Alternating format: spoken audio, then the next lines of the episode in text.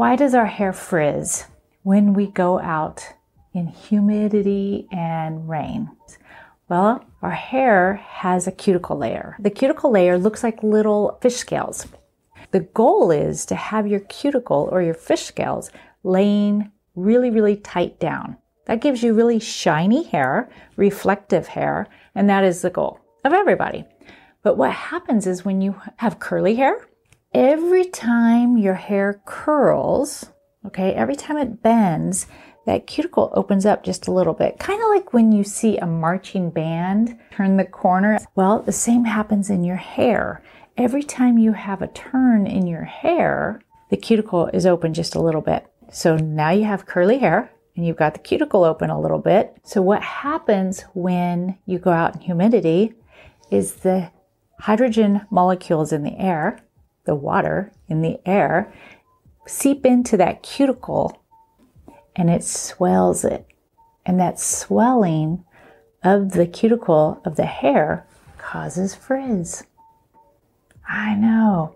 So, what can you do about it? Well, the obvious thing to do about it is, like me, wear a hat and deal with it that way, or put product on there. And there are products out there that coat the hair and they put like a protective barrier on the hair to help keep the moisture or the humidity out. Don't worry, I'll link some of my favorite products for you. But there are some more permanent solutions. They're not permanent, better solutions like Brazilian blowout for one. I love my Brazilian blowout. I really don't know how I could do my hair without it. You may be wondering, what is it? It's really a defrizzer. Uh, it's not a straightener. A Brazilian blowout defrizzes the hair by actually wrapping each individual strand of your hair with an amino acid. It kind of is like putting shrink wrap over every single individual hair. Kind of protects it from the humidity. Um, how it's applied is it's heat sealed on your hair and it lasts about 12 weeks and it is kind of costly. However, if frizz is a huge issue, you might consider talking to your stylist about it. If you would like to see a video about Brazilian blowout, how to do it, what to expect, all that kind of stuff, just let me know. I would love to do that for you if that's the case. Like I said, it's kind of pricey, but I think it's well, well worth it. So now we know how frizz happens in humidity. How come sometimes you have good hair days and sometimes you have bad hair days and you didn't do anything different? Have you ever wondered that? Well, before we get to that, make sure that if you're getting any value out of any of my videos, please don't hesitate to subscribe to my channel or push the thumbs up on this video. It really does help me um, bring more videos to you and to teach you a little bit more about your hair care needs. So I've done some research on why is it that bad hair days, good hair days, terrific hair days, when you're not doing anything different? Well, we already know the weather. With the weather, humidity, if you live in a humid climate, you already know you need to use some kind of anti humidity resistant kind of product on your hair. You have to do that first and foremost. Even if you have curly hair, you still have to have some kind of product that helps with the frizz. And you might even consider, kind of like I do, on humid days or not so great dry days, wearing your hair in the natural state, wear it curly. Ask your stylist, or get a haircut that helps bring out that natural texture in your hair. And it's a good thing. Natural texture is really making a comeback. Another thing that you might not have considered is your body temperature. If your internal body temperature is running hot, that's going to make your um, scalp sweat and it might produce more oils than what you're used to. And it could make your hair throughout the day go limp. You might want to consider carrying a little travel size dry shampoo spray. And I'll link my favorites below. Another big tip is, especially with the body temperature. If you're getting ready in the bathroom, that's a big no no.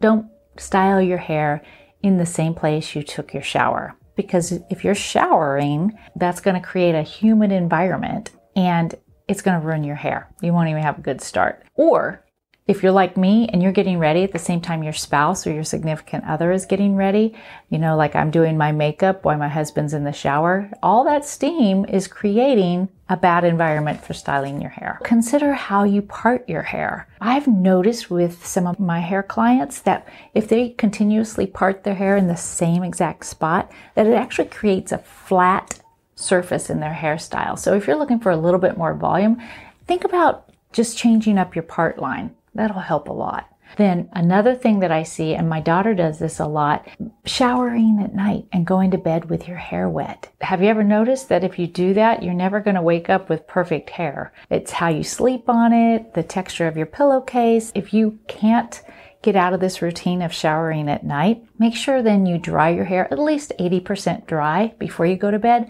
Maybe consider putting braids in or wearing it up in a little top knot, uh, loosely though. Okay. And then also consider your style, the styling of your hair. If you're continuously styling your hair the same way every single day, it's going to start either getting flat. If you use a flat iron every day, it'll actually seal your cuticle down and it'll actually get flatter and flatter. So think about changing up your hairstyle.